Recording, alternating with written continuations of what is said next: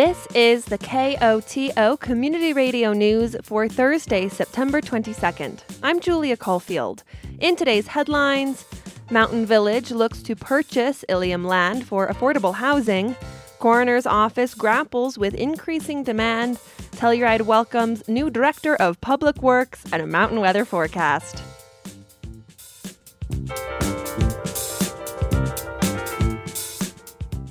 The town of Mountain Village is in the process of purchasing the Alexander property for affordable housing. A 55 acre parcel located in Ilium. Uh, we are seeking to acquire that property for the purposes of developing affordable housing. That's Mountain Village Town Manager Paul Wisor speaking at a town council meeting earlier this month. He says the parcel could hold up to 200 deed restricted housing units. The purchase price is currently $7.5 million, which I understand is not cheap. Um, but uh, we do think that it is an important opportunity for Mountain Village and the uh, region as a whole to have an affordable housing opportunity uh, two and a half miles away from our community. Mountain Village is currently in the diligence period with the property to look at things like water, wastewater, wetlands, traffic, and a master plan for the site. An important step, Wisor notes, given the price tag on the property. That does not even include the infrastructure that's going to have to go into that. And so part of what this diligence period is going to include is understanding what it's going to cost to produce an actual community. And so that's not just homes, that's everything else that's associated with it. And then we're going to have to figure out does that actually pencil out on a pro forma to make this affordable, deed restricted employee housing? Construction on the property is still down the road, but Michelle Haynes, Mountain Village Assistant Town Manager, notes they are considering ways to make building on the land as efficient as possible. We are so far envisioning it could be a phased development where there is no need to cross with bridges to develop on the backside, that there's developable land all along the river that's adjacent to the road because we understand this is really a master planning exercise for housing and that we would want to kind of capture the low hanging fruit, so to speak, and then kind of envision and think through development and make sure it pencils before we put in major infrastructure like bridges. While there are still a number of T's to cross and I's to dot, Council is supportive of moving forward with a contract to purchase. Here's Council Member Marti Prohaska. I do think that this is a potentially once in a lifetime opportunity, if not, I mean, maybe once in a lifetime of a town council, um, that could, you know, materially improve the outlook for many people who live and work not just in Mountain Village, but in the region. And I think, you know, we certainly should, I mean, I think we have the, you know, the guardrails in place to not move forward if it doesn't make sense, but to not look at what we could potentially do here would be a, a, a huge missed opportunity. Mountain Village has until early December to complete its diligence process and decide whether or not to close on the property. When Emil Sante was first elected as San Miguel County coroner, the coroner's office would usually attend to 12 or 13 deaths every year. What's changed the most in the 10 years that he's been in office? Just the volume and the time put in. First, took this job over 10 years ago. Um, the average in the last 10 years prior was 13 and a half, 14 deaths a year only one year since I've taken this job has it been in the teens. Everything else has been in the twenties and thirties. As the average number of deaths that Sante and his office have to tend to has gone up by 50% or more, he says the office has begun to feel the strain. In a report to the San Miguel Board of County Commissioners, who oversees the coroner's office, Sante says it's time to plan for changes. But I do anticipate uh, the coroner's office um, probably making some significant changes in the future, uh, expanding just because the volume and some of the headaches that um, have come up over the last few years due to other reasons um, are going to require us to uh, take care of ourselves a little bit more than we have in the past, if you know what I mean. Sante went before the Board of County Commissioners in part due to the passage of a new Colorado state law, which specifies that counties should determine whether their coroners work full, three quarter, or part time and give them a raise based on their workload. The coroner's salary in San Miguel County is currently around $50,000 a year, and under the new bill could increase to almost $90,000.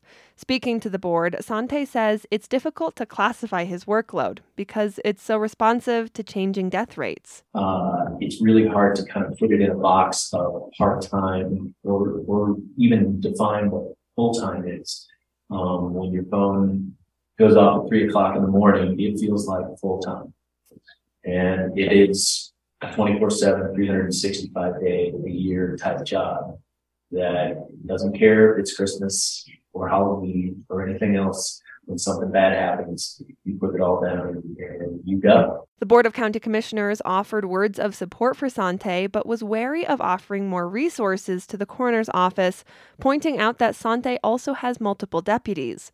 Commissioner Hilary Cooper says many offices across the county government are asking for more support. And, and we are getting, you know, the potential for SAR requests. We got potential for public safety, uh, requests, uh, you know, additional funds for the sheriff's office. So, um, there's, there's kind of a lot of those requests coming in and, you know, it, I, I guess we just need this, I personally need to see that justification for budget because we're being hit with a lot of Sure. increasing, you know, Yeah. requests right now. Cooper asked Sante to come back to the board with statistics about the changing nature of his work and justifications for the budget increase as the county tries to fund all of its offices and meet the needs of county residents. Telluride has a new resident, and not only is Kyle Beck new to town, he's also the new director of Telluride's Department of Public Works. Beck began the job earlier this summer, and with construction season in full swing, he hit the ground running on upgrading roads and water systems across town. Recently, Beck found time to sit down with KOTO's Gavin McGough and discuss his move, what's next for Public Works, and how he got a start back in Denver. Worked for the city for about seven years while I was going to school full time at a CU in Denver. And uh, after seven years, I graduated and I left uh, the city to pursue my career in mining and uh, oil and gas. Got sick of that and joined the city of Lakewood um, again as their infrastructure operations maintenance engineer.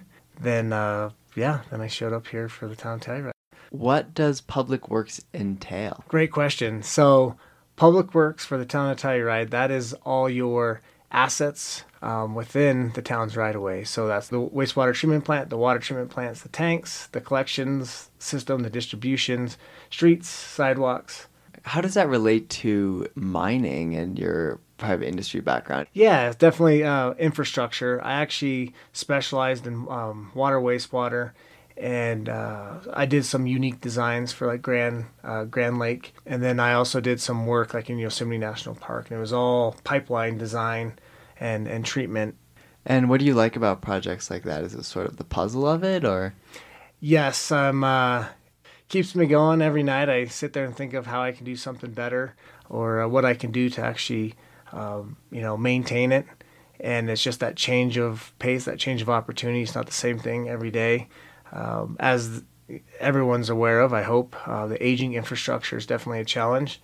And being in a small town and having those challenges, um, it really intrigues me. And so I'm looking forward to improving some of this infrastructure. It is definitely going to be a challenge as you've got some very old infra- infrastructure here in Telluride. But uh, I'm looking forward to doing what I can to not only help out the town, but it's going to benefit the town as well as me and my family being here. So I've never had that opportunity to put all my efforts into something that my family will also benefit from. you, you're talking about challenges? What do you have your eye on right away? You know, we I've uh, looked up some records and we've got some pipes that seem to be 100 plus years, um, which is well beyond its life expectancy. So definitely got my eye on that. Um, already started on uh, the upgrades for the wastewater treatment plant, the design portion of it. Currently working on uh, the high pressure line, as some people probably have seen some construction going on uh, near the high school, and then obviously snow and ice operations, which is another And um, how does your work kind of shift seasonally? So uh, the public works, they'll they manage the the streets, sidewalks, uh, repairs during the summer, and in the winter that whole operation gets changed over to snow and ice control. Yeah. We have long days, long hours, um, extreme as you can imagine with all the the vehicles and everything in the way, and how skilled you have to be to be able to fit a very large piece of equipment in between very little right away. Are you a skier at all? I so I, I'm a snowboarder, but I'm not great because my whole life I've been responsible for snow and ice control. So if it's snowing, I was at work. Yeah, a powder day means a different sort of thing. Yeah. Yeah. yes. Yep. I've got to I've got to change my mode to not liking snow because it required me to be in for 12, 14 hour days to understanding now I, I should have a little more room to play. How do you think about sustainability in terms of um, environment and water? Yeah, yeah, great question. Um, one of the things I love getting into is just learning the new technologies to see how we can improve on sustainability. Um, right now, I'm actually working um, with a company out of uh, it, they're out of Denver to help with the EV transitional plan to see what we can do and the opportunities to go to more electric vehicles, and then you know just really updating the facilities is going to be key um, to really become efficient with you know just our, our power usage and just how we we treat um, wastewater and water. Uh, is there anything else you want to share about um, your work right now or coming to Telluride or? Yeah, no, just uh, if you're out and you see us, feel free to you know ask the questions. Come talk to me. I'm more than happy. I love talking with people. Yeah, anyone has any questions, feel free to just reach out. That was Telluride's new Director of Public Works, Kyle Beck. Philadelphia isn't the only spot with a Liberty Bell. This weekend, the Telluride Historical Museum will showcase the history of the Liberty Bell mine with its hike into history. Participants will learn about the historic mining operations, explore the site of the Stillwell Tunnel, and more. The hike is expected to take approximately four hours and is a strenuous climb. The museum encourages participants to bring water, snacks, lunch, and rain and sun protection. The hike departs from the Telluride Historical Museum on Saturday, September 24th at 9 a.m. More information is available at telluridemuseum.org. Pioneer Day is here. Norwood's 86th annual celebration of heritage and community will take place this weekend. Celebrations will start with a coronation of the Pioneer Day Queen on Main Street, followed by a Pioneer Day parade. There will also be a chuck wagon meal at the Norwood School and street games for families and kids. Closing out the night will be a performance from singer songwriter B. Forrest at the Livery at 6 p.m. Pioneer Day celebrations will take place on Saturday, September 24th, starting at 10:30 a.m. in Norwood. State officials have found an invasive zebra mussel in Colorado for the first time ever. Colorado Parks and Wildlife found the mussel in a PVC pipe in Highline Lake, just west of Grand Junction. CPW says this should be a reminder of why boaters in Colorado need to drain and dry their boats and pass inspections before entering the state's waters. Zebra mussels can quickly overwhelm a lake and disrupt the food chain. Other nearby states have seen lakes overrun with invaders.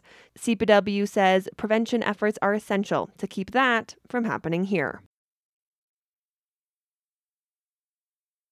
A bow hunter stumbled upon remains outside of Redstone earlier this month that could belong to a Carbondale man who went missing more than a decade ago.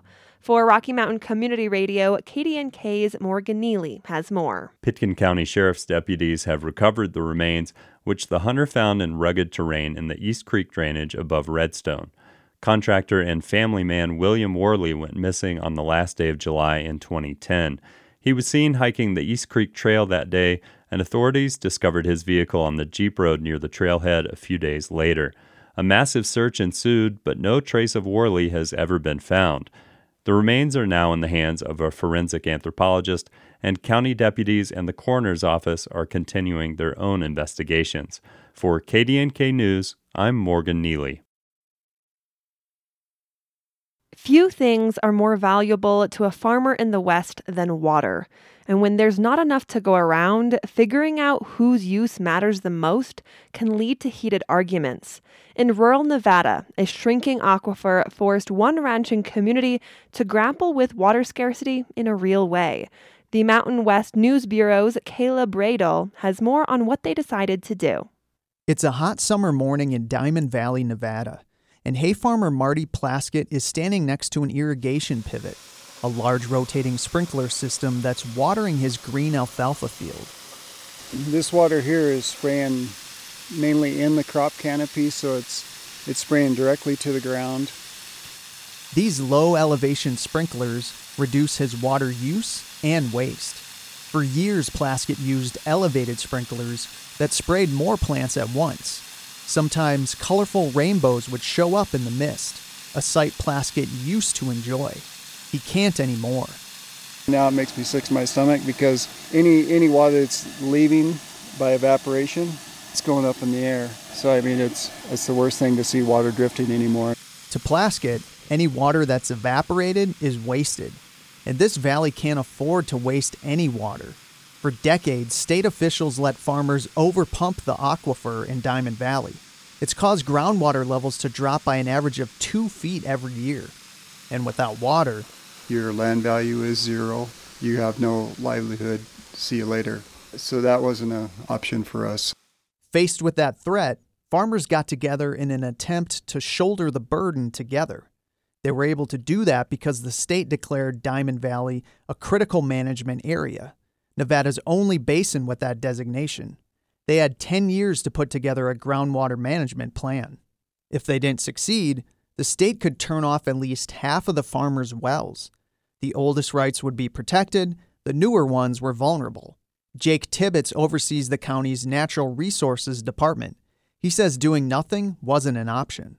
We're taking water out um, much quicker than it's being replenished by Mother Nature. So that becomes the big issue here is it's, it's something that we can't continue on that path forever. So, Tibbitts helped develop a plan that was approved by most of the valley's water users and later greenlit by the state. It required all irrigators to reduce their use, spreading cuts over time. That's a drastic change from how most water law functions in the West, says Philip Womble with the Woods Institute for the Environment at Stanford University. This is the only place where a groundwater system that is only implementing that priority based water rights system has transitioned to a different allocation scheme that shares shortage. But not everyone is in favor of sharing shortages, especially those farmers with senior rights. They sued to keep the groundwater plan from moving forward. One plaintiff was Sadler Ranch, a cattle operation with some of the oldest water rights in the region. Ranch manager Levi Shoda says those rights shouldn't be messed with. He's not against a groundwater management system, but he sees the approved plan as a loss, not only in the value of the ranch, but also in the way of doing things. We see water rights as a private property right. And when you start taking private property rights and giving them to some, like reallocating them to somebody else, I think you're crossing a line.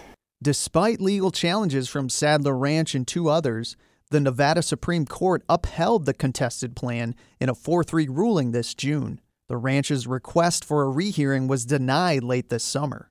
Without any more legal barriers, the new plan is on track to be implemented next irrigation season, starting in the spring of next year. Back on the hay farm, Plaskett says he knows there's no guarantee that this plan will work, but they had to try something to protect their futures, even if it means everyone is getting less water.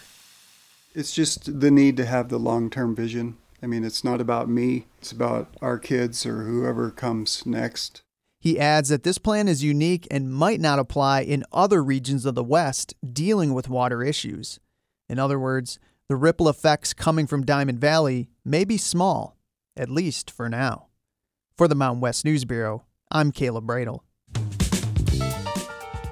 The National Weather Service forecast for the western San Juans calls for partly cloudy skies tonight with a 20% chance of showers and thunderstorms. The high is around 40 degrees. Friday should be sunny with a high around 60 degrees. Friday night, expect mostly clear skies with a low around 40.